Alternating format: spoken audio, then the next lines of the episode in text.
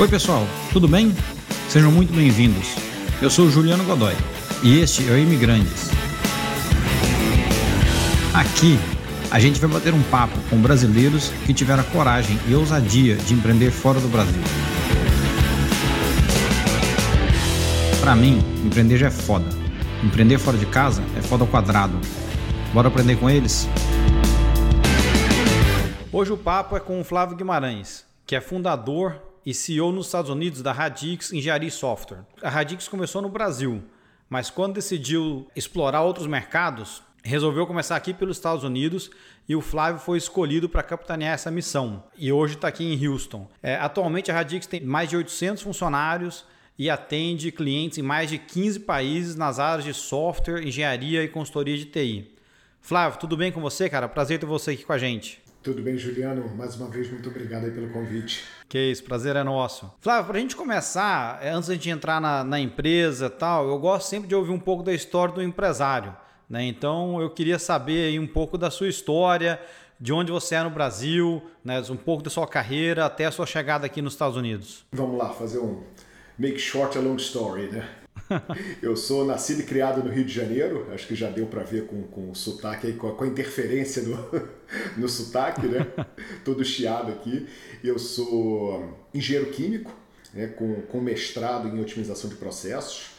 E eu comecei minha carreira também numa empresa de, de tecnologia nessa área eh, em 1991 e já desde cedo eu quis eh, orientar minha carreira para essa é, para essa área de, de modelagem, de simulação, de otimização de processos. Né? Então, é bem interessante, era uma empresa pequena e na época que tinha cerca de 10 pessoas, é, eu cheguei a fazer. É, é, eu, eu, fui o, eu, eu era o funcionário mais antigo da empresa, né? Então, fui assim, o, o estagiário lá no começo. E depois, com uns três anos de empresa, eu cheguei, acabei fazendo um concurso para a Petrobras por conta de um, um convite que eu tive na época, não, vamos fazer a prova, vamos fazer a prova, eu fiz, passei, e isso foi em 1995. E não, eu decidi não ir para a Petrobras. Né? Eu decidi isso em 1995, realmente era uma, uma decisão difícil, né? ou seja, a empresa tinha 10 pessoas, e eu realmente eu pensei, não, eu prefiro ficar nessa empresa e ajudar ela a crescer, porque é o que eu gosto de fazer, é o que eu sei fazer e acho que eu vou ter possibilidade de, de um desenvolvimento profissional muito maior, com mais desafios nessa empresa. É, então essa foi a decisão que eu fiz. É, a empresa cresceu, depois ela foi comprada por uma, por uma multinacional e aí com essa multinacional a gente teve uma oportunidade de, de conhecer novos mercados, expandimos aí do, do, do Brasil para os outros continentes. Né? Ficamos com essa, eh, com essa multinacional algum tempo né, na, na empresa, só que nos últimos anos a, a, a mudou muito a estratégia, como acontece nas multinacionais, né? acaba mudando as unidades de negócio, a estratégia, então eu e meus colegas lá, inclusive os fundadores da, é, da, da empresa, né, resolvemos sair para começar uma, uma nova empresa. Né?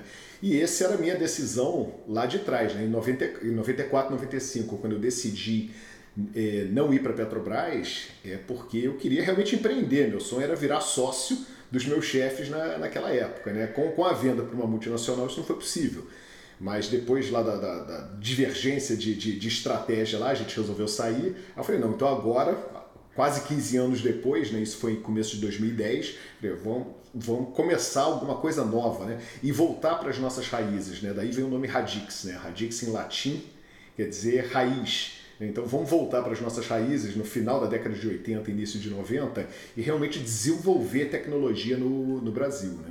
Eram quantos sócios na, na, quando vocês começaram o negócio? Nós éramos, no início, nós éramos seis sócios, né? depois tivemos mais dois, então chegamos a ter, a ter oito sócios e aí depois nós é, recebemos o um investidor e hoje que tem o é, é, maior equity da empresa é de um investidor, né? é a, a Sotrec, que é a principal dealer, uma das maiores dealers da Caterpillar no mundo. Né?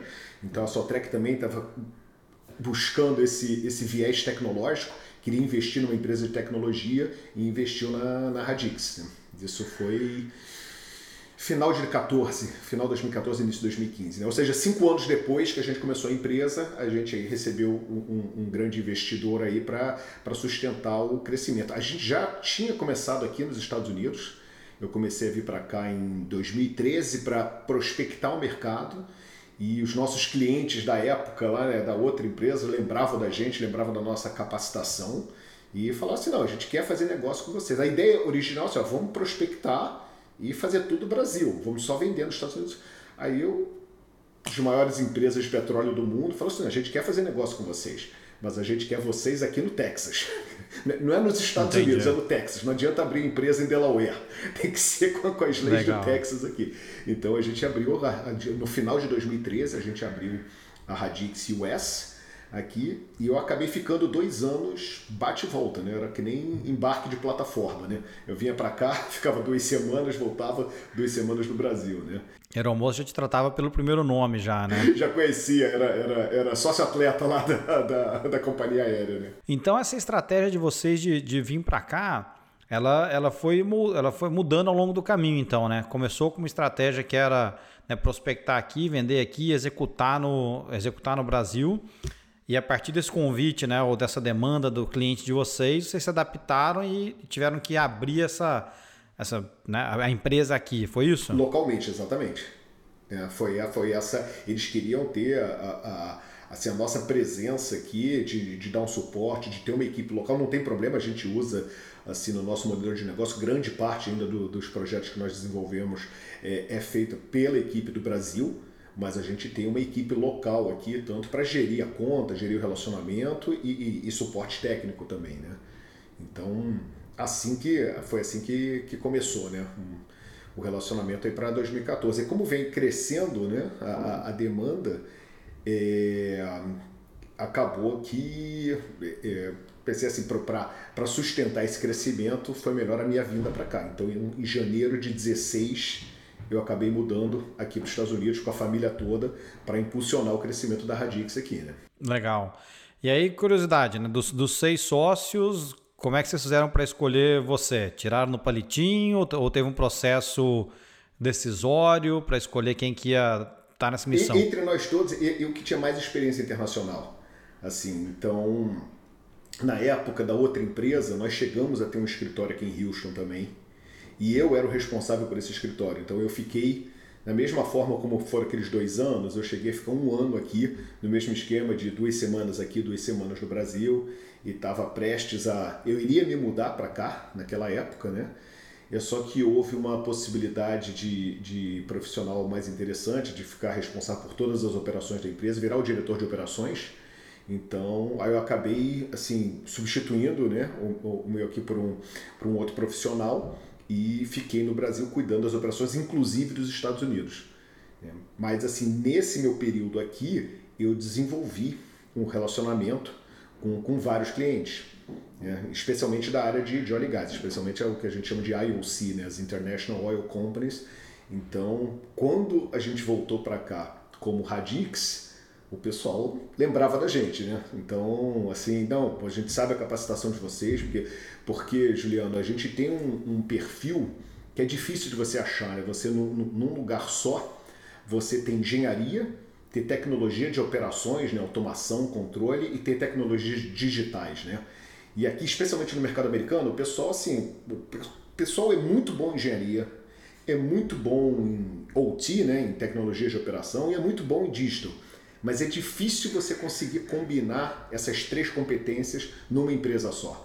Então a nossa grande proposta de valor aqui ela é justamente a combinação dessas diferentes áreas de tecnologia, né, montando um framework de soluções para atender aí as necessidades do cliente. Né? E até para atualizar um pouco, assim, a gente, a gente vem crescendo bastante. Hoje a gente está com cerca de 1.300 funcionários na, na Radix né? e atuando aí em mais de 30 países. Então, e muito por conta dos Estados Unidos, porque a nossa estratégia aqui é realmente buscar os grandes clientes, e são clientes globais e que precisam ter assim o, o, a aplicação das nossas soluções onde eles operam fora dos Estados Unidos também. Né? Então a gente vem ajudando os nossos clientes aí na Ásia, na Europa, na África, América Latina, em vários países. Né? Entendi. Entendi. Vamos, vamos entrar, esse, esse é um bom gancho né, para a gente entrar um pouco mais no detalhe então do que vocês fazem, né? Quais são os serviços que vocês prestam? Você tocou um pouco aqui nas verticais tal, mas vamos talvez detalhar um pouco mais para quem, enfim, não conhece a Radix, quem está ouvindo isso aqui pela primeira vez. Então vamos lá, a gente tem, eu diria hoje, a gente tem, pela necessidade que o mercado vem trazendo, quatro áreas principais de, de atuação. Né? E, e começa com uma consultoria estratégica em tecnologia. Tá? Então, assim, a gente, assim, a gente não compete aí com as grandes eh, consultorias de estratégia, né? o nosso, não é uma estratégia empresarial, de, de, processos de negócio. É, o nosso forte realmente é uma consultoria tecnológica. Então, hoje, com, com esses desafios que todas as, as empresas vêm enfrentando, eu não diria nem é, é, industriais e não industriais. É, assim, que tecnologias adotar? Eu vou fazer uma solução on-premise ou vou fazer uma solução na nuvem?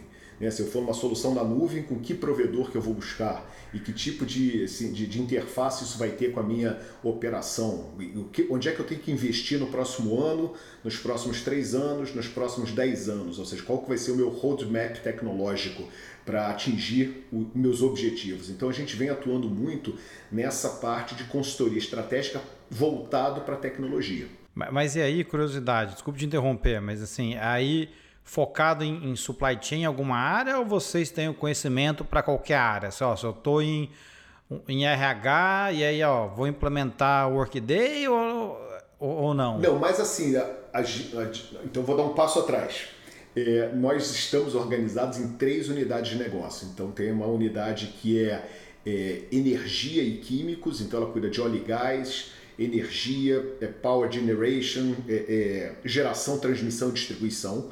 Então essa é uma unidade de negócio. A gente tem uma outra e químicos, né, químicos e petroquímicos aí pela similaridade com os processos de downstream. A gente tem uma outra unidade industrial também que cuida de metais e mineração, papel e celulose, alimentos e bebidas, né, na parte de, de é, é, automação discreta, na né, indústria discreta. É, essa é a segunda. E a gente tem uma terceira que a gente chama de serviços, que é não industrial.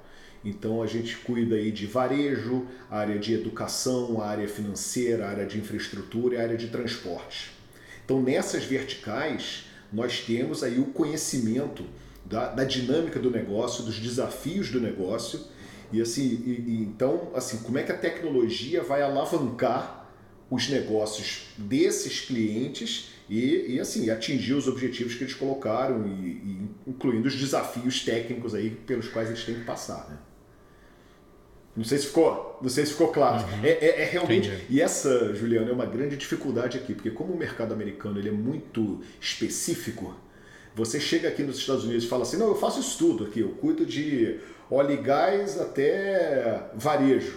Né? Eu cuido aí, né, por exemplo, aí de uma ExxonMobil e cuido de uma Target. É, e tenho soluções de. Eu, eu projeto uma plataforma de petróleo e engenharia e eu desenvolvo um, um sistema de supply chain para uma cadeia de varejo. Né? Então, isso, ou seja, você montar essa mensagem da sua proposta de valor, como é que você se diferencia no mercado e com a experiência que você tem, é, assim, é um dos grandes desafios que, que a gente tem. Né? Assim, é, vou voltar um pouquinho lá para que você tinha pedido. Pra... Isso, então voltar. Está no consultoria, é. né? E quais são as outras áreas? Aí, ou seja, uma vez, uma vez a gente entendendo bem os desafios do cliente, a gente, aí a gente combina as tecnologias daquelas três áreas que eu falei. Primeiro, engenharia. A gente cuida de todo o ciclo de vida, desde projeto conceitual e básico, indo aí para a parte de, de FII, de detalhamento né, e suporte à construção. A gente não é uma EPCista, né, aquela empresa EPC né, que, que constrói tudo, a gente não constrói, a gente não compra, mas a gente dá todo o suporte para as equipes de procurement e as equipes de construção. Especialmente com tecnologias digitais, ou seja, como é que você garante a consistência da sua engenharia, que aquilo flua é, de forma correta para o seu procurement e para a sua, para a sua equipe de, de construção, para você seguir aqueles guidelines e depois como é que você vai fazer o handover para a operação da forma correta. Então hoje, é, com a quantidade de, de ferramentas inteligentes que você tem de, de, de projeto, né, então a gente, a gente já monta, a gente já estrutura desde o começo, desde o projeto conceitual, como é que você vai desenvolver aquilo para que você tenha uma, uma transição é, mais suave possível para a operação e manutenção da planta. Então a engenharia nossa cobre isso tudo. A gente tem aí engenheiro químico, engenheiro mecânico, estrutura, elétrico, de automação, ou seja, todas as disciplinas a gente tem dentro da, da Radix para endereçar essas, essas necessidades de engenharia. Aí você saindo da engenharia, você vai para a tecnologia operacional. E isso a gente vai desde a engenharia já ajudando a definir qual é, é a instrumentação que você precisa, qual o sistema de controle mais adequado, como é que você vai controlar sua planta, processo contínuo, processo batelada, processo discreto. Né? Então, todas essas definições ali de sistemas de controle, a gente conhece muito bem PLC, SDCD, e a gente vai do chão de fábrica até a camada do SAP, né? o que eles chamam, não sei se você conhece a terminação lá da terminologia da ISA, né? da Associação Internacional de Instrumentação, ela tem uma norma que caracteriza esses níveis. Né? Então, o chão de fábrica é o nível zero e o RP, né? que é, o, o, por exemplo, o SAP, né? Oracle, é o nível 4. A, a Radix ela oferece soluções do nível 0 até o nível 4. Entendeu? Então, até trabalhando muito com a parte de inteligência operacional, com sistema de manufatura, com planejamento avançado, controle avançado. Então, toda essa parte relacionada à operação e é onde hoje essas tecnologias digitais estão tendo um impacto muito grande, onde você começa a usar inteligência artificial, começa a usar machine learning. Né? Então, é uma área, é realmente um, um nicho nosso, essa área de usar as tecnologias digitais na parte de, de operações. E a terceira área é a parte de, de, de software mesmo. Então a gente, assim como engenharia, a gente cuida de todo o ciclo, né? A gente vai lá desde o levantamento de requisitos para entender o que, que precisa ser feito, o que, que qual a necessidade do negócio, é, aí a parte de arquitetura, ou seja, desenhar o sistema, como é que esse sistema é, é, vai ser é, é, programado, é, como é que, qual é a forma eficiente de fazer a sustentação dele depois. E aí a gente faz a implantação, a parte de design e depois a parte também de, de, de aplicação, né, de, de partida dos sistemas e treinamento do, dos clientes. Né? E aí a gente vem trabalhando muito com metodologia agile, né, com, com DevOps e tal, para justamente hoje é, se adequar aí às necessidades contínuas que, que os clientes têm nessa área. Né? E aí nessa área que a gente acaba indo, é que além da área industrial, a gente pega muito a parte não industrial, né? Então na parte de varejo, na parte de financeira, é, a gente vem trabalhando muito com soluções é, é, digitais. E, e, dessas três verticais que você falou, qual que é o, a maior unidade de negócio? Assim, qual que é o, o, o flash? A gente hoje está empatado aí entre engenharia e, e a parte de soluções digitais, em torno aí de 40% cada uma, e a parte de operações tecnológicas aí a gente está em torno de, de, de uns 20%. É que a questão hoje é que a gente se confunde muito, né? A parte de operações tecnológicas com soluções digitais, que aí, ah, não, a solução digital pode ser para uma planta, né? Então, a gente teria, se a gente pensar assim, hoje a gente teria 40% de engenharia e pensando nas duas, 60% na parte de soluções digitais industriais ou não. Tá, tá. Agora, Flávio, esse é um mercado, acho que extremamente competitivo, né? É... O que você diria que é o diferencial da Radix? É ser esse one-stop shop, é oferecer a solução de ponta a ponta, ou, ou quais seriam os outros diferenciais? Assim, Juliano, eu, eu, eu, penso assim que tem dois diferenciais. Tem o, o, o, o do hard skill e do soft skill. Ah, então o hard skill, assim que eu falo que é, que é o palpável ali mesmo, é esse portfólio nosso, porque você realmente. É, a gente tem parcerias grandes aí, por exemplo, com Microsoft e com AWS. São dois grandes parceiros nossos na área de, de nuvem, por exemplo. É, eles têm centenas a milhares de parceiros no mundo inteiro que são muito fortes na área de TI, mas nem tanto são tão fortes na área de operações. Então, assim, esse conhecimento do negócio do cliente, o conhecimento do, do, ali do chão de fábrica, da camada industrial, de toda a rede de automação, como é que você vai fazer interface, capturar ali. Então, isso assim não é você, você acaba não tendo Óbvio que isso está começando a acontecer, as empresas estão se preparando para isso. Mas, aí, mas como a gente já vem fazendo isso, aí a gente já fazia isso antes na outra empresa também, a gente tem aí um know-how de 30 anos de combinar essas diferentes tecnologias, eu diria que isso é um grande diferencial, porque a gente consegue falar na mesma língua do pessoal de engenharia, do pessoal de operações e do pessoal de, de, de TI e de digital. Então, essa, até essa diplomacia que a gente tem dentro do cliente, né, de conseguir harmonizar as necessidades das diferentes áreas pelo conhecimento tecnológico que a gente tem, é, isso é um diferencial. Tá? Até assim, as, as, grandes consultorias aí estratégicas com essa questão de transformação digital, elas começaram a ir mais para a área de operações. Né? Então você tem né, as grandes consultorias atuando ali em projetos de transformação digital, não só é, é, desenhando o roadmap, mas buscando implementar também. Mas em algumas delas, né, eu diria assim, muitas delas, falta esse conhecimento operacional e que a gente, por ter um DNA de engenharia, a gente traz isso. E isso daí dá, faz um diferencial da, da Radix frente ao cliente. Né? Então, o desafio nosso é mais uma questão de, de marketing mesmo, de ter aqui, por exemplo, aqui nos Estados Unidos, ser uma marca reconhecida é, é, como um provedor desse tipo de soluções. A gente vê que gradativamente a gente, esse reconhecimento vem aumentando, né? do que assim a tecnologia em si. Uma coisa que a gente tem muito orgulho também é que a tecnologia que a gente desenvolve no Brasil é, tendo a equipe local aqui e grande parte da equipe do Brasil, não fica devendo nada é, em termos de qualidade é, mundialmente, entendeu? A gente não vê nenhum problema de concorrência nas Américas, na Europa, na Ásia, isso é uma coisa que até me dá muito orgulho da, da engenharia e, e do software nacional, a capacidade que a gente tem de entregar bem um bom serviço, um bom produto. Né? Esse é o hard skill, né? O soft skill é assim é o nosso comprometimento com o cliente. Né? Isso aí para a gente a gente leva muito sério. O nosso foco é realmente fazer um, um, relacionamento de longo prazo.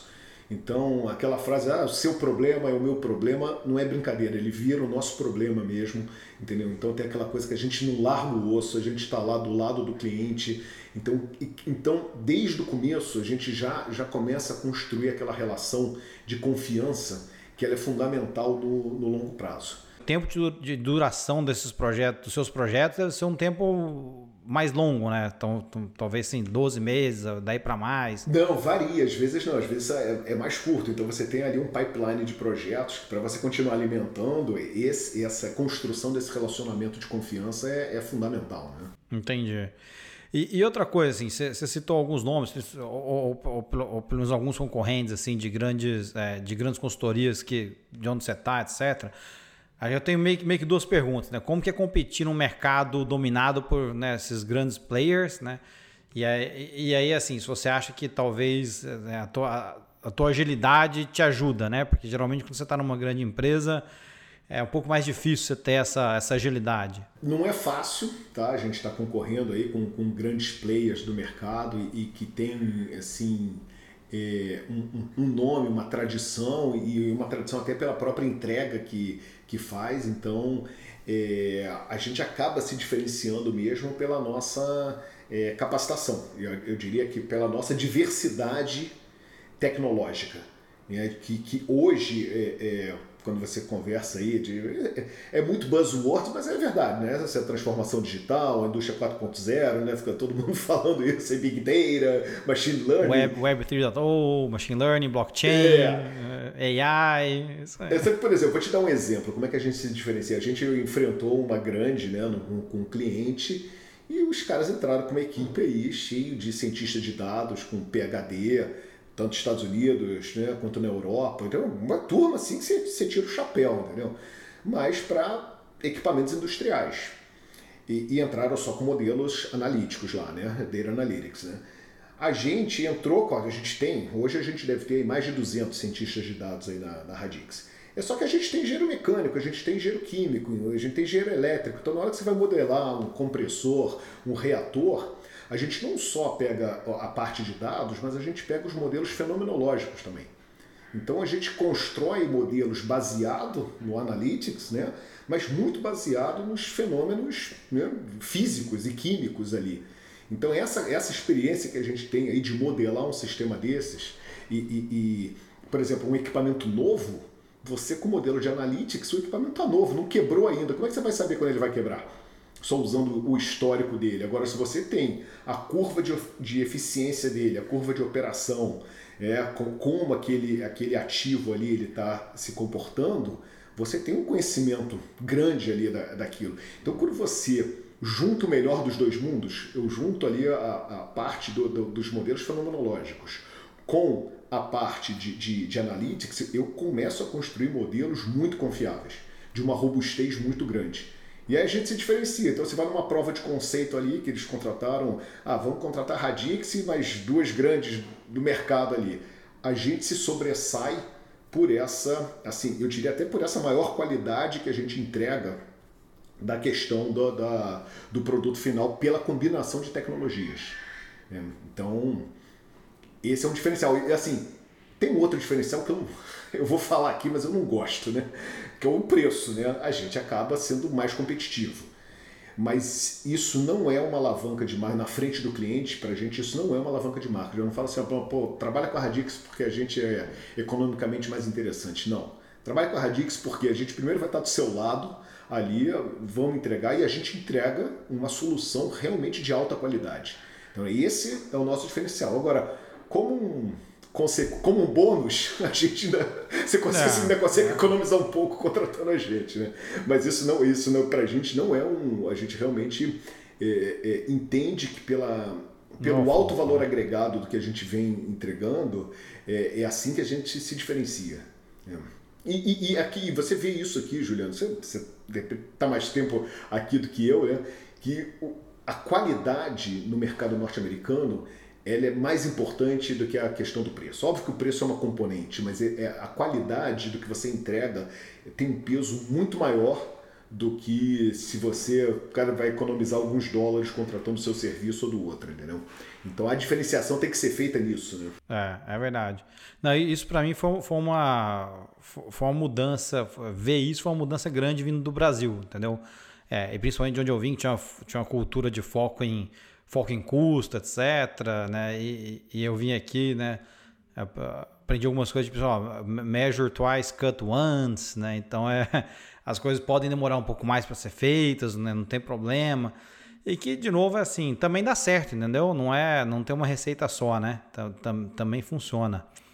E, e, e Flávio, olhando para os seus clientes, cara, você citou alguns deles, como Target, como, como ExxonMobil, etc. Não, eu dei exemplos de mercado. No, a Target ainda ah, não é então tá bom. Então eu, a Exxon é, a gente trabalha... É, eu queria entender um pouco o perfil dos seus clientes. Né? Os seus, os seus clientes, então, são clientes grandes, faturamento acima de X milhões. Qual é o perfil do seu cliente? São, são grandes corporações, tá? normalmente com presença global, e com faturamentos aí de, de bilhões de, de dólares. Assim, pra, é assim que a gente escolhe. Né? Em cada um daqueles segmentos é, que, que, que, eu comentei no, no, início, nós procuramos quem são os líderes de mercado aqui, quem são as maiores empresas, porque para essa questão de, de, de, de soluções tecnológicas, a gente tem que estar junto com aqueles que realmente estão querendo investir naquelas soluções e tem também um orçamento para isso. Né? Não adianta chegar com um roadmap maravilhoso, tudo bem, nosso roadmap assim, é, é, é, é assim, é, como é que eu... É, tá, fica faltando a palavra, né? De, de assim, não, é, não, é, não, vai gastar milhões assim para fazer um roadmap. Mas qual é, que é a capacidade daquela empresa de implantar aquele roadmap? Né? Então, assim, assim, a nossa estratégia realmente é, é buscar grandes, grandes corporações. Então, assim, na área de óleo e gás, a gente trabalha. Trabalha com, com a ExxonMobil, trabalha com a ConocoPhillips, tá? trabalha com, com a Shell, com a Occidental Petroleum. São clientes assim que, e, e que, de novo, assim, que a gente consegue muitas vezes entrar. A Exxon a gente entrou com um grupo de pesquisa e desenvolvimento. Então é muito assim, ah, não, eu tenho que, eu tenho que desenvolver um, um software científico né, para calcular a eficiência do meu equipamento. Não tem isso no mercado. Então eu preciso de um cara que saiba engenharia para entender o meu processo e preciso de um cara que saiba software para construir uma ferramenta que eu possa usar mundialmente com os meus engenheiros. Né? Então a gente começou, a Exxon foi o primeiro grande cliente nosso aqui. E depois a gente foi começando a conquistar, até pela referência que a gente tinha com a Exxon, começou a conquistar é, as outras grandes né, dessa área. Né? Na área de manufatura, a gente trabalha muito com as indústrias Coke, né? na área de de, de papel e celulose, na área de química também, na área de fertilizantes, na área de vidros. É, trabalhamos com a Cargill, aí, que a Cargill é a maior empresa privada dos Estados Unidos, é maior até que a Coke, também é, é cliente nossa. E tra trabalhamos com outras empresas de papel e celulose aqui nos Estados Unidos, no Canadá, é, e mineração também. E na área de na área de serviços aqui nos Estados Unidos é uma área que a gente está começando, a gente tem trabalhado muito com as universidades é, do, do Nordeste dos Estados Unidos, Massachusetts, Washington, Nova York. A gente tem projetos lá, projetos de, de é, eficiência operacional da, da parte da, das plantas de geração de energia, é, projeto de analytics, né, que, que algumas universidades estão fazendo até para o governo. A gente tem dado esse suporte para eles, desenvolvendo junto com eles. E é uma área que a gente vê que tem muito para crescer aqui no, nos Estados Unidos, é essa área de serviços também. Né? E Flávio, deixa eu voltar um pouco na. Né, quando, quando você veio para cá para né, abrir mercado, né? Você falou, hoje você já tem já vários cases de sucesso, então você pode ir numa empresa e falar, olha, já fiz isso aqui para essa indústria, nessa empresa, etc, né? Mas há, né, há seis, sete anos atrás, quando você veio para cá, obviamente você falou, já tinha um relacionamento do Brasil de algumas empresas, já tinha a lembrança já do, do seu do, do trabalho anterior, mas como foi né, desbravar o mercado? Como é que naquele momento lá, como, como é que. Conta um pouco como foi. É o grande desafio que a gente continua tendo quando a gente quer entrar num mercado novo, né? Porque quando você está entrando num mercado novo, ninguém reconhece a marca, né? Quando você olha assim, ah, Radix, por que, que esses caras fazem? Né? E, e também, e, e, qual que é o seu qual que é o seu histórico, né? Qual que é a sua experiência nessa área? E muitas vezes aqui, né? Se você fala, ah, não, eu tenho experiência, eu fiz isso lá no Brasil, né? Os caras às vezes não, não dão muito valor. A gente quer saber, não, eu quero saber o que, você fez aqui. Eu quero, eu quero uma referência, eu quero ligar para um cliente americano. Né? Eu não vou ligar um, um mais 5521 para falar com alguém lá no, lá no Rio de Janeiro para saber o que, que você fez. Né? Então, assim, a questão é, é uma questão de marketing mesmo, assim, de, de investir, de estar muito em conferências e aí é, tá presente na conferência, assim, comercialmente, ou seja, a gente começou a patrocinar algumas conferências, tem um stand lá, mas tem apresentação técnica de trabalho. Né? Então, quando você mostra o diferencial técnico, você vai numa, por exemplo, numa OTC aqui em Houston, numa Offshore Technology Conference, você está lá com o seu stand lá na feira, mas você vai lá na sessão técnica e apresenta um trabalho, não, para a gente desenvolver um acompanhamento em tempo real de um, um escoamento multifásico num riser. E mostra como é que a gente fez isso, os resultados, muitas vezes apresenta junto com o cliente. Né? Então isso daí, o pessoal, opa, isso aí que me interessa. Aí passa lá no stand, bate um papo e tal, aí você, começa a, a, a puxar as conversas. Então, essa questão do marketing, é, eu diria até um marketing técnico, né, de você mostrar, ou seja, pô, eu vou lá, eu vou, mas eu tenho que identificar quais são os mercados que eu quero entrar, quais são os principais eventos desse mercado, onde é que, onde é que o cliente está indo, o que, que ele está procurando. Né? Então, o que, que eu tenho naquela área que eu posso mostrar? E isso aí, realmente, né, a gente tem aí 12 anos no Brasil de muitos projetos, então a gente realmente tem, tem o que mostrar de, de tecnologia e aquilo dali vai chamando, aquilo dali chama um cliente que chama outro e a gente, a gente continua. Mas é, é esse é um canal. O outro canal é, é, é parceria, né? É você identificar, né? Eu já comentei aqui na parte de, por exemplo, de tecnologia em nuvem, a gente tem uma parceria muito forte com a, com a Microsoft, agora com a AWS. Então, assim, o que, que a gente faz de diferente dos outros parceiros deles? Bom, então, às vezes tem lá um cliente e fala, cara, para isso eu vou chamar a Radix. E chama mesmo, né? Então, e aí você faz um bom trabalho e já recomenda para outro. Então a gente veio crescendo muito, especialmente na área de manufatura. Né? A gente tem alguns parceiros estratégicos de, de tecnologia e como a gente fez um trabalho muito bom, Aí começou a recomendar, e aí para a indústria Coke foi assim: a gente fez um primeiro trabalho para a primeira. E era um desafio lá, pô, entregamos bem, aí uma empresa recomenda a gente para outra, que recomenda para outra, e aí você começa a crescer. Então, networking e relacionamento é fundamental, então, na é. sua, né, no seu negócio. Para começar, Juliano, agora o que eu. Assim, acho que até a mensagem para passar aí para o público aí que está que tá ouvindo a gente, né? É, é aquela questão do que já falamos aqui, da qualidade. Você para crescer, o mercado norte-americano é o mercado mais competitivo do mundo. Então, para você conseguir crescer e ser bem sucedido aqui, você tem que entregar. Eu brincava até no começo que, assim, que a nossa, nossa chamada de marketing devia ser igual do, das empresas de, de entrega, né? We deliver. Né? Porque tem isso, né? Eu, quando cheguei aqui fiquei espantado com os clientes falando, tem, tem muito é, é, fornecedor que não entrega. Entendeu? Você vai lá, promete então, e, e não entrega. É, então você tem que entregar, tem que entregar com, com qualidade. Eu, assim, nunca esqueço o primeiro projeto que a gente fez com a Exxon, né? no final do projeto o gerente chegou assim, pô, era um projeto software, né? E assim, chegou no final, o projeto foi dentro do prazo, foi dentro do escopo, não teve nenhuma change order.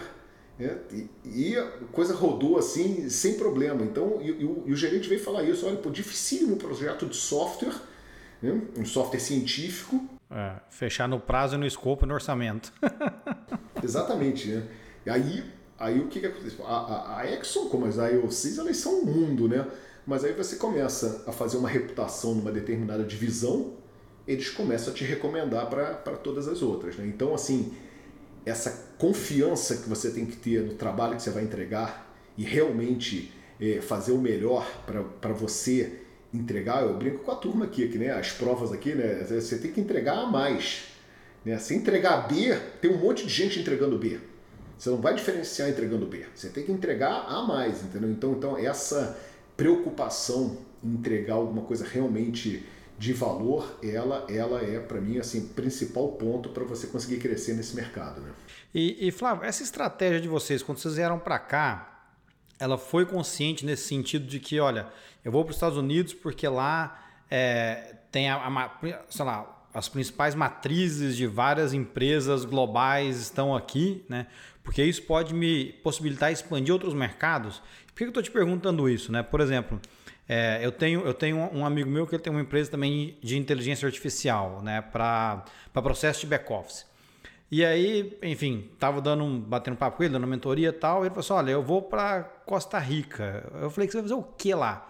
Ele disse: não, é o maior lugar de back-office das Américas. Eu falei, cara, mas lá o pessoal tá só executando o que alguém aqui nos Estados Unidos mandou. Entendeu? Então você tem que vir para cá vender o seu produto aqui nos Estados Unidos. O poder de decisão está aqui nos Estados Unidos. Né? Você vai fazer para lá, o máximo que você vai fazer é pedir uma reunião para o cara te apresentar para alguém aqui. Aí ele veio para cá, abriu um escritório na Flórida, está vendendo um monte de. tá vendendo um monte de projeto, eu devia ter cobrado o royalty dele, né? Pela ideia. É, mas quando você veio para cá, você já veio com essa. com isso bem definido? Eu vou dizer parcialmente. Tá? Por que parcialmente? Porque a gente veio para cá por que, que eu estou em Houston? Né? É por causa do óleo e gás. Então, Houston é a capital mundial de energia. Qualquer grande empresa de energia, né, de óleo e gás, energia do mundo, tem um escritório aqui. Né? Então, não só as americanas aqui, Exxon, Chevron, Conoco, mas você vai as europeias, a Shell está muito forte aqui, a BP está forte aqui, a Total está aqui também, a Petrobras continua aqui no, no, no teve lá seus soluços e tal, Petrobras, Ecopetrol, né? estão aqui também, Repsol, né, da, da Europa, está aqui também, né? as da Ásia também, Petronas, é, é, Sonangol da África, então, todas as grandes empresas estão aqui. Quando eu fui fazer o, o, o, o, planejamento estratégico aqui do negócio nos Estados Unidos, quando a gente olhava o PIB do Texas, ele era 80% do Brasil. Se você junta Louisiana, você, na época, isso 2015, você tinha 20% do, do Brasil. Então, Texas e Louisiana eram do tamanho da economia do Brasil é, há sete anos atrás. É, hoje já passou. Já, o, o Texas sozinho, o Texas está tá igual ao Brasil, né? Tá, passou um pouquinho, acho que é 1,9 trilhão o Texas, o Brasil 1,8 trilhão de dólares, né? E trilhões de dólares. E, ou seja, e muito fundamentado, Houston também é o maior polo petroquímico do mundo. Então, o que tinha de indústria de óleo e gás e de químicos aqui justificava o nosso investimento para crescer em óleo e gás e químicos. O que que, o que, que eu não sabia né, é que é, o óleo e gás é extremamente volátil aqui. Então, quando eu vim para cá em 2016, já estava começando, já estava uma crise em 2015, né? Mas em 2016 o preço do petróleo caiu, foi lá para uns 25 dólares e a indústria retraiu toda. Só que em Houston, em 2016, houve 300 mil demissões das empresas. Então, qual foi a conclusão na época? Que assim do Brasil por que a gente trabalhava em tantas verticais? Porque no Brasil você tem que bater o escanteio e cabecear né? Você tem que não dá para depender só de, de, de, um segmento. E a gente viu que nos Estados Unidos infelizmente também não ia dar para depender só de, de, de óleo e gás e, e desculpa e químicos né? Então a gente começou a diversificar o negócio aqui para essas outras unidades de negócio, a unidade de manufatura e a unidade não, não industrial. Entendi. Entendeu? Então, então no, o começo foi isso que você falou, mas para uma unidade de negócios, depois a gente viu que realmente era preciso diversificar. Flávio, queria falar de gente agora, né? Porque numa indústria como a sua, o teu ativo é gente, né? A gente é o que faz a diferença. É, e, e aí eu, eu vou ter que fazer duas perguntas, né? Uma é lá no começo, acho que a mesma, mesmo desafio que você teve para vender o seu negócio, né? É, imagino que foi o mesmo desafio para recrutar, né? Você vai pegar algum gringo para trabalhar para você, ele vai perguntar, cara, quem é quem é Radix, né? Então, como foi naquele, naquele primeiro momento é, convencer as pessoas a se juntarem a vocês? E a outra pergunta eu faço depois na sequência. Então vamos lá. E, quando nós resolvemos montar a equipe local aqui, nós conseguimos trazer gente de, de grandes empresas aqui, que, que estavam trabalhando. Por quê? Porque eles, eles estavam procurando uma empresa. Qual, qual que é o principal motivo? É, oportunidade de crescimento. Ou seja, a gente falando assim, a gente está começando um negócio aqui e a gente precisa de gente boa para ajudar o negócio a crescer. O negócio crescendo, você vai crescer junto com a gente. Né? Então essa, essa, especialmente aqui com a cabeça é, americana, é, eles têm assim, um, um, um, assim essa, essa veia empreendedora é, eu vejo que é mais forte aqui nos Estados Unidos que no, no Brasil. Então essa proposta interessava. Né? Ou seja, você vai estar aqui, você vai poder crescer até muito mais rápido e vai depender muito mais do seu esforço do que forças alheias. Né? Da sua capacidade de conseguir lá vender, de conseguir entregar, executar. Então eu preciso de gente boa para construir um negócio aqui. Mas que negócio? É um negócio que combina diferentes tecnologias e que poucas vezes você vê aqui. A gente entrega engenharia, a gente entrega operação, a gente entrega, entrega inteligência artificial, entrega software, entrega mobile, entrega cloud. Né? Os caras, pô, que empresa é essa que trabalha com isso tudo? Tecnologias que hoje estão realmente sendo muito demandadas, utilizadas. Então isso cria o interesse da pessoa. Ela quer ajudar, ela tem essa veia empreendedora ela quer ajudar a empresa a crescer, ela quer crescer junto com a empresa numa área que, que, que ela se interessa, que chama, que combina é, esses mundos diferentes. Isso daí é uma proposta interessante. Então a gente tem trazido, continua trazendo gente, óbvio que com, com o mercado agora está mais difícil do que era algum tempo atrás, mas a gente continua trazendo gente boa de empresas grandes, apesar da Radix aqui, hoje a gente tem em torno de 30 pessoas aqui nos Estados Unidos. Mas essas 30 pessoas geram aí em torno de 25 a 30% do resultado global.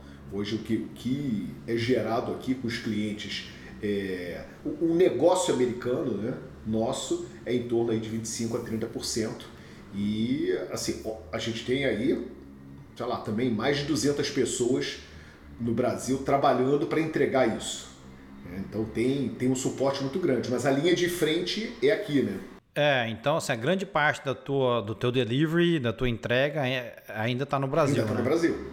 Mas eu tenho pessoas chaves aqui né, para gerenciar o relacionamento, para e até tecnicamente, né, é, é, a gente tem equipe local.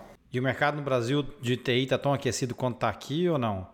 Tá, hoje a gente deve estar tá aí com 150 vagas abertas. Assim. Até o pessoal que está ouvindo a gente aqui agora, se tiver interessado em conhecer mais da Radix, trabalhar com a Radix, a gente tem 150 vagas abertas no Brasil. E deve tá Depois tá... você deixa seu e-mail para eles mandarem o currículo aí. pode deixar, pode deixar. É, não. E a outra pergunta? Não, a outra ia ser, ia ser, nessa, ia ser nessa sequência, né? Porque assim, uma, uma coisa foi o desafio do começo, mas hoje também a gente, né? Você já tem uma marca estabelecida, já tem clientes grandes, já tem case de sucesso. Só que a gente está no momento que o mercado está muito aquecido. Né? Então, assim, como é que você ainda está. Né? Você está tá usando as mesmas técnicas que você usou lá atrás né, para atrair gente, né? ou não? Está fazendo alguma coisa diferente agora né, com, com a marca estabelecida, mas, mas com o mercado aquecido? Não, uma coisa que o Juliano também é que a gente se diferencia no mercado, assim, aqui, o que eu falei lá do, do, do, do soft skill né, com o cliente, que é o nosso é, engajamento, a construir essa, essa confiança, a gente leva isso tão ou mais a sério com a nossa equipe. Tá? Então isso é uma coisa que está no, tá no DNA da Radix desde que a gente começou a empresa. Já no primeiro ano, a, a Radix, a gente começou no início de 2010. Em 2011 a gente aplicou para o Great Place to Work e nós já tínhamos mais de 100 pessoas na época, com, com um ano de empresa, e a gente foi primeiro lugar no Brasil. É, então, e, e, voltamos agora em, em, em 2020, né? a gente está em 22, então não sabe, ou seja, em 2020 é, é, nós fomos também primeiro lugar no Brasil. E nesse tempo aí, entre 2010 e 2020, a gente sempre ficava ali no primeiro, segundo, terceiro. É, por que isso? Isso assim, é uma comprovação, eu acho, a gente acha legal aí o, o, essa comprovação do Great Place to Work, na verdade, dos nossos funcionários, desse comprometimento que a gente tem com a equipe. A gente realmente, até quando começou a Radix, é, o, o, propósito era ter um lugar, é, era, é e continua sendo, né, ter um lugar diferenciado para que as pessoas possam se desenvolver. Desenvolver né, profissionalmente, se desenvolver pessoalmente e, e, e, criar tecnologias que vai trazer benefícios né, pra, não só para os nossos clientes, mas que aquilo se reproduza na, na sociedade como, como um todo. E uma empresa de tecnologia, como você falou, o principal ativo são as pessoas. É. E, e aí, Flávio, olhando para frente assim, quais são os principais desafios para você escalar o negócio? Né? Para você, enfim, não sei quais são os planos para frente, se é dobrar de tamanho, triplicar, etc. Mas o que, que você vê de desafio para para chegar lá? Eu, eu vejo, assim, apesar da gente já ter já estar tá construindo, é, eu, eu falo assim, como a gente atua em vários mercados, ainda tem vários mercados que nós ainda não somos conhecidos, né? Então a gente tem que voltar para a prancheta para alguns deles é, é, e, e, e, começar a desenvolver. Então esse reconhecimento da, da marca, né, do, do, do branding da Radix, ele continua sendo um desafio. A gente tem investido cada ano mais aí em, em, em marketing então, assim, além da, da marca, é, a questão de, de pessoas também, de você, assim, de, de capacitar rapidamente as pessoas e, e, e assim, conseguir, é, com um crescimento rápido, né, levar para que cada um é, esteja vivendo ali realmente os valores e a, e a cultura da, da empresa. É, então a gente está vendo, né, hoje a gente tem diferentes gerações, à medida que o tempo vai passando, né, nós temos diferentes gerações ali e como você consegue, que é bem interessante que a gente, é, dos consultores mais experientes que a gente tem, eu vejo que existe muito aquela vontade deles de passar aquele conhecimento adiante. Né, e, e, do pessoal novo que está chegando, tem aquela. É, que são que nem esponja, né? eles querem assim absorver o máximo, aprender o máximo. Então, assim, como é que a gente pode melhorar a, a eficiência dessa, dessa transferência de conhecimento. Né, daqueles mais experientes que querem passar o conhecimento adiante e de acelerar é, o, o, conhecimento daqueles que, que estão chegando. Né? E Flávio, assim, você começou a empresa no Brasil e depois veio, né, veio para cá com essa missão de expandir a empresa aqui nos Estados Unidos. Eu queria que você comentasse um pouco quais são as principais diferenças né, de empreender nos Estados Unidos versus empreender no Brasil. Né? É, eu tenho falado com bastante gente é, aqui no podcast e assim, eu vi algumas características que elas são comuns a, a todo mundo que quer empreender, né? Resiliência, determinação, foco, enfim, né? tudo aquilo lá. Mas acho que isso é tanto aqui quanto lá, né? É, o que, assim, agora falando em termos né, talvez culturais, ou assim, o que, que você achou, é, quais foram as principais diferenças entre começar uma empresa no Brasil e começar uma empresa aqui nos Estados Unidos? Eu vou falar a palavra que assim, ela, ela é importante para quem quer empreender pro, vamos lá, para o lado de dentro né, da empresa, mas é exatamente essa que também faz a diferença entre o Brasil e os Estados Unidos para mim, que é a confiança. Tá? Então, eu já tinha falado antes, né? Você para crescer aqui, você tem que entregar com qualidade, então você tem que ter confiança no que você está fazendo. Você tem que confiar no, no, seu produto, você tem que confiar no seu serviço, você tem que confiar na sua equipe e saber, não, eu vou enfrentar o mercado mais competitivo do mundo e eu tenho confiança que eu vou conseguir me assim fazer o que eu tenho que fazer lá né, para conseguir crescer. Então essa confiança é fundamental. Agora a grande diferença no Brasil e, e nos Estados Unidos eu vejo que é a confiança que o mercado te dá de início. Entendeu? Então, assim, o, o que eu, o, o ambiente de negócios aqui, é, ele é muito, assim, a, a, a cabeça, né, o mindset das pessoas, ele parte do princípio que ele confia em você. Você não pode quebrar a confiança depois. Entendeu? Assim, se ele confia em você e você não entrega, e você quebra aquela confiança e você é, é, é, mancha a sua reputação, é muito difícil você. É, é não é impossível, mas é difícil você conseguir reconquistar aquilo. Né? Mas ele parte do princípio que você vai entregar. Ele parte do princípio, ou seja, mesmo essas grandes empresas globais, eles entendem a importância de ter um provedor de serviços, de, no nosso caso, de tecnologia, para ajudar o negócio deles a crescer. E, e, e, às vezes o mercado no Brasil ele, ele parte da desconfiança. Então você tem que se provar ali para conseguir ganhar aquilo ali e aí começar alguma coisa. Aqui não, aqui é uma cabeça de não, vamos fazer negócio. Você, você, tem, você tem que fazer negócio, você tem que ter lucro também. Porque para você crescer e para poder continuar me ajudando, você tem que ter resultado. E no Brasil, não, o empresário, não, você está pensando só em lucro, é, é, visto um pouco assim, existe um pouco preconceito ali de ver como o fornecedor ali, como tendo lucro, ele é, é, é, é uma coisa, é um aspecto negativo ali. Ah, então ele está ganhando dinheiro, então de repente eu estou pagando. É meio que assim, eu podia tirar mais, eu podia apertar mais. Podia apertar mais. Então, assim, Juliano, poucos clientes eu negocio preço aqui entendeu? Vem pedir desconto. Então, o cara, o cara, sabe que é o seu negócio, ele acha aquilo justo, ele vai lá e paga. E, e ele parte do princípio que ele está confiando em você, você não está sendo, você não está atuando de má fé ali. Então, essa predisposição em fazer o negócio, essa confiança de antemão que é, que é oferecida para o empreendedor, para aquele que está querendo oferecer um serviço, é, é uma diferença muito grande. Eu, eu, sinceramente, eu adoro trabalhar aqui. Assim, e, e, assim, eu gosto realmente de trabalhar aqui por conta desse, desse ambiente aberto a negócios que existe aqui. E por quê? Porque a gente confia no que a gente está fazendo, a gente sabe que a gente faz muito bem. E eu sei que eu vou entregar. Então, pô, se eu sei que eu vou entregar e o cara está aberto a conversar comigo, é, eu estou no lugar certo. Né? Europa ainda é um pouco melhor que o Brasil, mas ainda tem algumas resistências, né? ainda tem assim, até as resistências regionais mesmo, né? E, e assim, eu considero a Europa assim, é um ambiente para crescer negócio, mas incomparável aos Estados Unidos. Realmente trabalhar nesse ambiente de negócio aqui, que é um ambiente muito fundamentado em confiança, para mim é uma grande é diferença. Muito business, né? É muito. É. E, e, Flávio, nesse, nesse tempo de todo aí de empresa, cara, qual foi a situação mais difícil que você já passou? Eita. Daquela que você falou assim, ó, não sei se vai dar para seguir em frente. Olha, eu vou dizer assim, os dois primeiros anos foram bem difíceis aqui, né? Porque a gente veio assim, fez um investimento grande, não só eu vim para cá, mas a gente contratou uma equipe, aqui uma equipe sênior aqui, né? Então, assim, Juliano, os primeiros dois anos aqui foi um ano de, de muita luta, né? Então, assim, eu não tinha um cabelo branco quando eu vim para cá. Né? A barba já estava um pouco grisalha, mas a cabeça não tinha um fio branco quando eu vim para cá.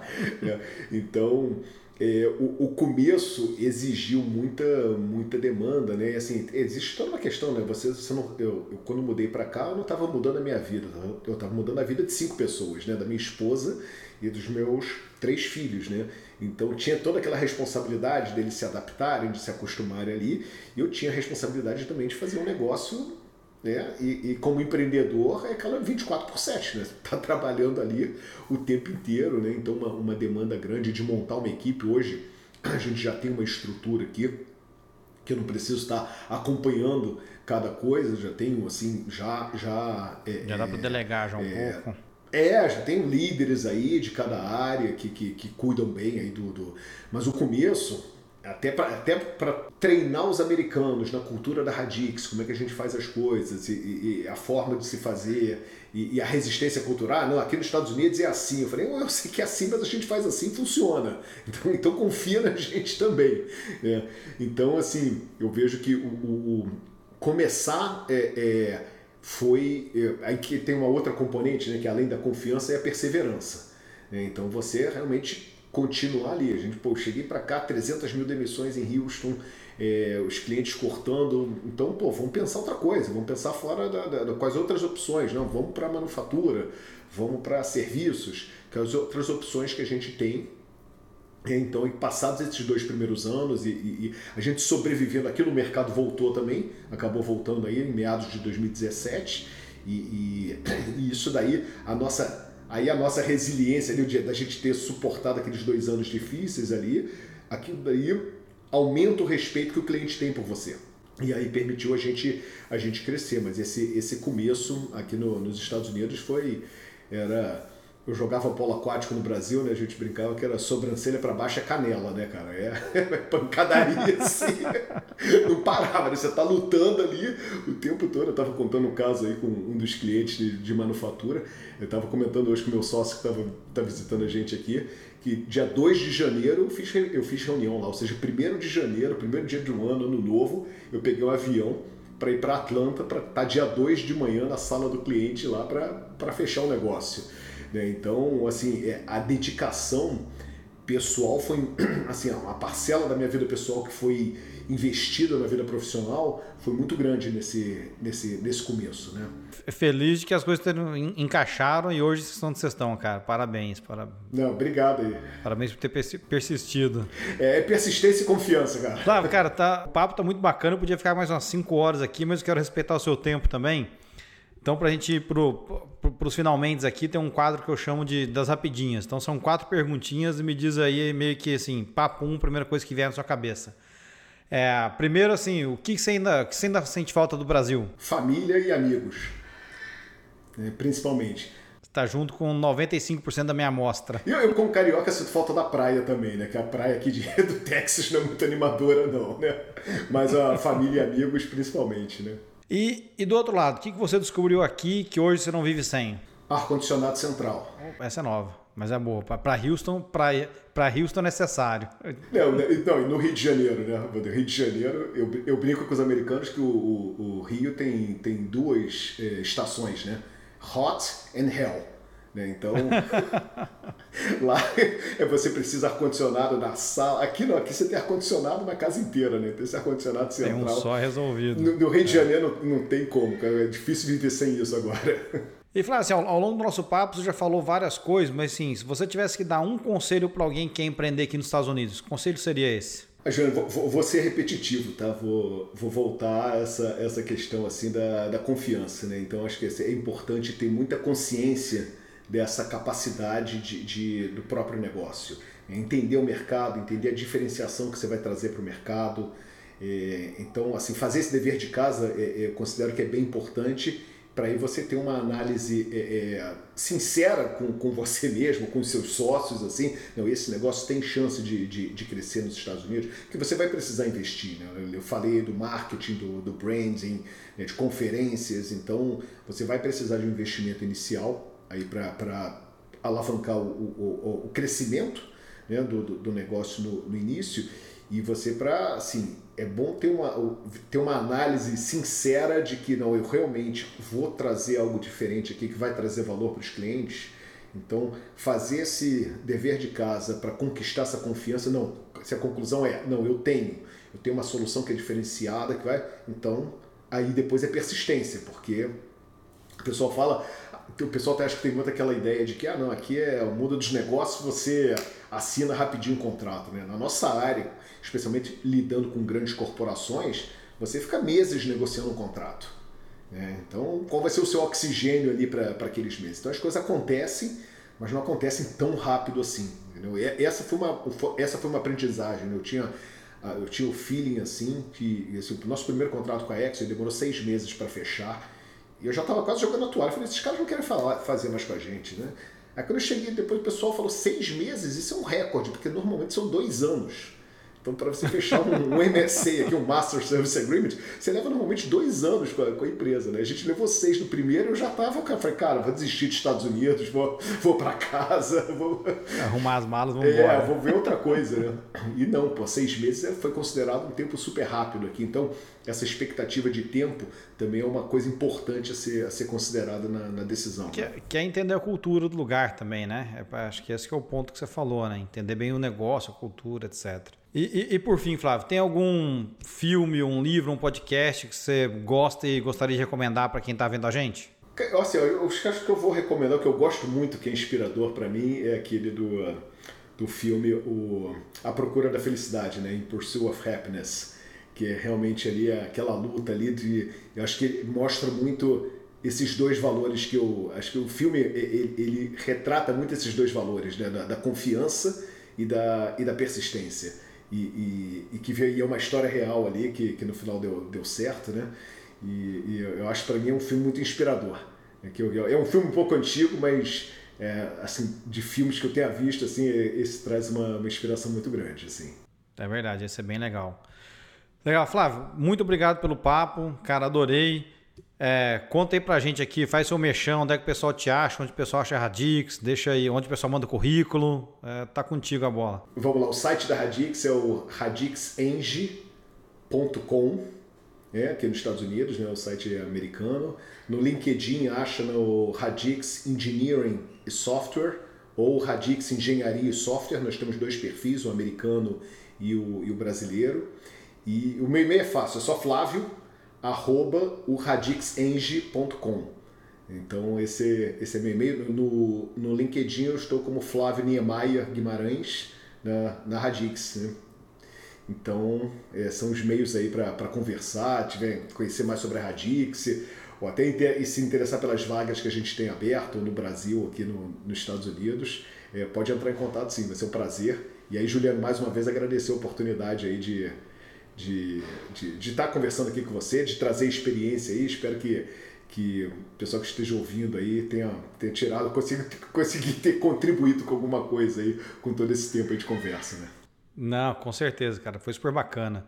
E aí também quero de novo te agradecer pelo tempo, pela disponibilidade. Agradecer também todo mundo que ouviu a gente aqui, acompanhou a gente. E é isso aí, gente. Ficamos aqui. Até a próxima. Obrigado. Tchau. Pessoal, para terminar, eu queria te pedir um favor. Você já sabe como funciona o esquema de algoritmo de YouTube, plataforma de podcast, etc. Então é o seguinte: se você gostou desse papo, se aprendeu alguma coisa, vai na sua plataforma de streaming favorita e assine o podcast. Se puder deixar um review com 5 estrelinhas, aí é top. Você também acha a gente no YouTube. Se inscreve lá no canal e dá um joinha. Toda semana tem episódio novo por aqui. Você quiser me mandar um comentário, uma sugestão, ou tem alguém que você quer que eu entreviste aqui no podcast, deixe seu comentário, dá um print de onde você está me ouvindo e me marca no Instagram, jg.julianogodoy. Obrigado e até a próxima. Uma produção, voz e conteúdo.